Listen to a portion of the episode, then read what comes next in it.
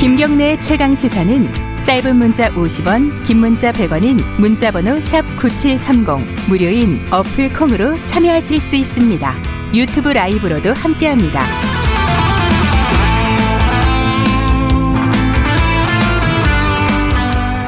네, 사회적 거리두기 2단계 되면서 지금 정치권 중심으로 해서 3차 재난지원금 얘기가 나오고 있습니다.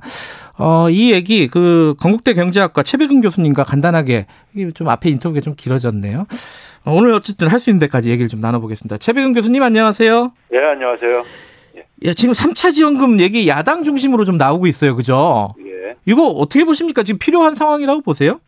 어, 지금 절대적으로 필요하고요. 어허, 예. 근데 야당 방식은 사실은 제가 볼 때는 저 그 재난지원금 성격하고 음, 정부에 그러니까 예산안을 연계시켜가지고 지금 이렇게 풀고 있기 때문에 네. 그건 제가 볼 때 별로 바람직하지 않은 방법이고요. 예. 그냥 그러니까 저는 이제 개인적으로 생각할 때 1차 재난지원금 때 방식을 예.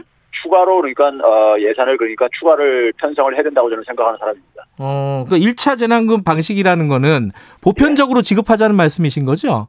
그렇죠. 우리가 이제 음. 두번 이제 사실상 실험을 한 거잖아요. 정책 예. 실험을요. 예. 근데 이제 정부에서는 2차 지원금은 아직 효과가 충분히 파악이 안 됐다 이제 이런 얘기를 하시는데 네. 파악할 수 있는 부분도 있어요. 예. 그러니까 예를 들면 이런, 이런 겁니다. 우리가 이제 2분기하고 3분기 이제 가계소득이 발표가 됐어요. 네. 근데 이제 1분, 어, 2분기 때 보게 되면 2분기 때가 4, 5, 6월 달이거든요. 예. 그때가 이제 1차 지원금하고 맞물리는 시기거든요. 네. 이때 보게 되면 전체 가계가 다 소득이 증대했어요. 음. 하위 10%까지 포함해서요. 네. 거기다가 고무적인 건 뭐냐면은 어 하위가 가장 많이 증가했고요. 음. 그래서 하위 30%는 그러니까 뭐 한 8%대 증가를 했고 예.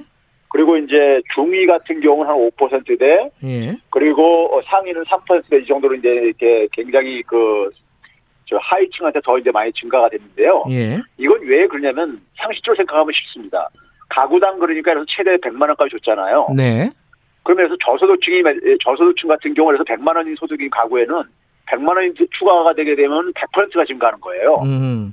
근데 1000만 원인 가게한테 100만 원 주고 얘기하면 10%뿐이 안 증가하는 그렇죠. 거거든요. 예. 그러다 보니 근데 이제 저소득층이 소비 성향은 더 높아요. 음. 예, 소득이 생겼을 때 그걸 이제 소비를 연결하는 걸 소비 성향이라고 하는데 네.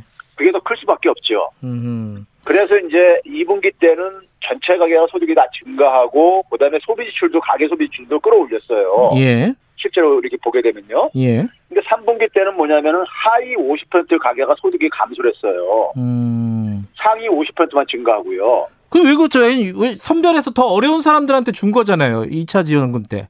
그렇죠. 이제 말은 이제 그러니까 선별이라는 게 이제 어려운 사람한테 더 두텁게 지원하자는 그, 취지였잖아요. 그랬죠. 예, 예. 그런데 이제 그 예를 들어서 이제 우리가 그 지원 금액을 보게 되면 소상공인들한테 네. 최대 200만 원까지 지원을 해줬었어요. 예.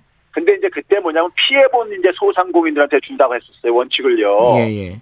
근데 이게 이제 그러니까 소상공인이 그러니까 들어서 수입이 한 달에 예를 들어서 한 200만 원인 사람도 있고 영세 자영- 예. 자영업자 같은 경우는요 수입이 한 달에 천만 원인 사람도 있을 수 있잖아요. 예. 근데 피해 본 사람은 다 준 거예요. 음. 근데 이제 에, 문제는 뭐냐면은 우리가 가장 어려운 사람들 같은 경우 보게 되면은 최저 생계 수급자라든가 네. 혹은 차사인 계층들 있잖아요. 예. 이 사람들은 이제 복지를 지원받는 사람들이잖아요. 기존에요. 음, 네네. 이런 사람들은 소득의 후퇴가 없었다고 해서 지원해서 제외가 됐어요. 아하. 예? 예. 그러다 보니까는 상위 소득자가 소득이 증가할 수도 있고요. 예. 거기다가 이제 우리가 그 이 긴급 돌봄 돌봄 이제 지원한다고 해가지고 예. 초등학생, 중학생들 같은 경우 이제 그러니까는 네. 자녀당 그러니까 뭐 한 15만 원에서 20만 원씩 지원해 줬었거든요. 네. 그렇죠? 예. 근데 대개 보게 되면 우리가 소득이 소득이 높은 게- 에, 가구일수록 자녀 수가 더 많아요. 아하. 예. 그러니까 이제 에, 대개 이제 뭐 어려운 사람들이 결혼을 안 한다거나 예. 아니면 자녀가 이제 없거나 아니면 어려운 계층들이 되게 고령층이 많거나 하다 보니까는 음흠, 음흠, 네. 이런 데서도 이제 그러니까 차이가 생기다 보니까는 현실적으로는 선별하면서 그것이 네. 에, 어려운 사람한테 그러니까 집중적으로 지원되기보다는 네. 상대적으로 중산층이라든가 예. 중상층한테도 상당히 혜택이 들어갔다는 얘기죠. 그러니까 보편 그 이번에 3차를 만약에 준다 그러면은 최, 최 교수님 말씀은 보편적으로 지급을 하자. 이게, 그- 이게 그럼 결국 이재명 지사가 얘기하는 거랑 비슷한 얘기가 되는 건가요? 아, 예, 저는 그 방식에 동의하고요. 예. 그 동의하는 이유가요. 예. 지금 이제 우리가 그 이 이 이유는 상공업 저이 자영업자들이 가장 심하게 타격을 받아요. 지금 네. 코로나 사태는요. 예. 그럼 자영업자들이 예, 지난번에도 그랬고 2차 때도 무슨 얘기를 했냐면은 전 국민한테 지원하는 걸 선호를 했어요. 오히려 그렇더라고요, 그쪽은. 왜 그러냐면은요. 예. 그 당시에 뭐냐면 소멸성 지역화폐로 지원을 해주잖아요. 3개월 동안 쓸 수 있는 걸로요. 예. 그래서 강제로 소비를 시킨 거예요. 음. 그러니까 돈이 이제 유통이 된 겁니다. 돈이 돈 거예요. 예, 예, 예. 그런데 2차 같은 경우는 줬을 때 그것이 그러니까 건물주한테 들어간다거나 네. 들어가게 되면 이게 저축으로 이제 그러니까 저장되어지면서 예. 돈이 안 돈 거죠. 네. 그래서 실제로 보게 되면 화폐 유통 속도가 떨어졌어요. 3분기에 음. 가서요. 예. 그러니까 돈이 안 돌게 경제에서는 가장 중요한 게 돈이 돌아야 됩니다. 음. 그러니까 돈이 돌아야지만이 자영업자들도 자기한테 혜택이 더 크다는 걸 아는 거죠. 예. 근데 지금 아까 말씀드렸듯이 국회에서 야당은 좀 적극적으로 얘기를 하고 있는데 여당은 되게 신중한 모드예요. 그리고 이제 야당은 본 예산에 넣자는 거예요, 이거를. 근데 지금 말씀하신 그런 어떤 방식으로 본 예산에 넣으면 되는 거 아닌 건가요?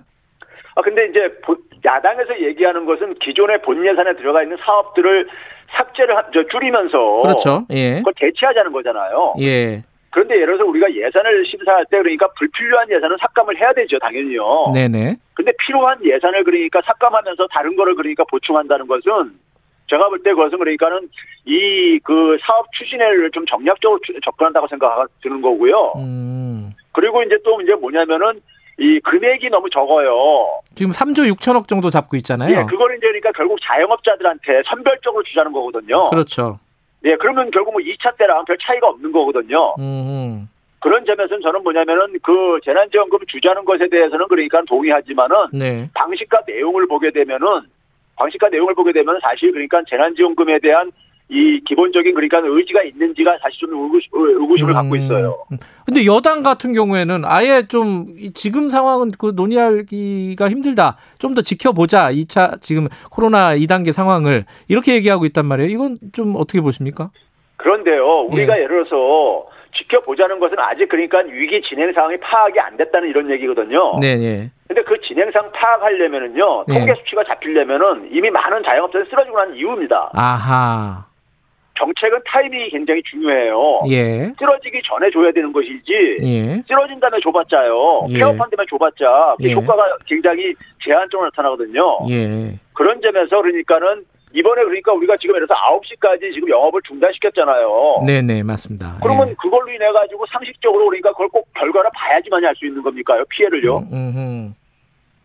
그러면 지금 말씀하신 거는 보편적으로 일단 1차 때처럼 지급을 하자. 그리고 소멸성 지역 화폐로 지급을 하자. 그리고 시기는 타이밍을 좀 빨리 잡자. 이런 말씀이신 예. 그렇죠. 거네요? 음. 예.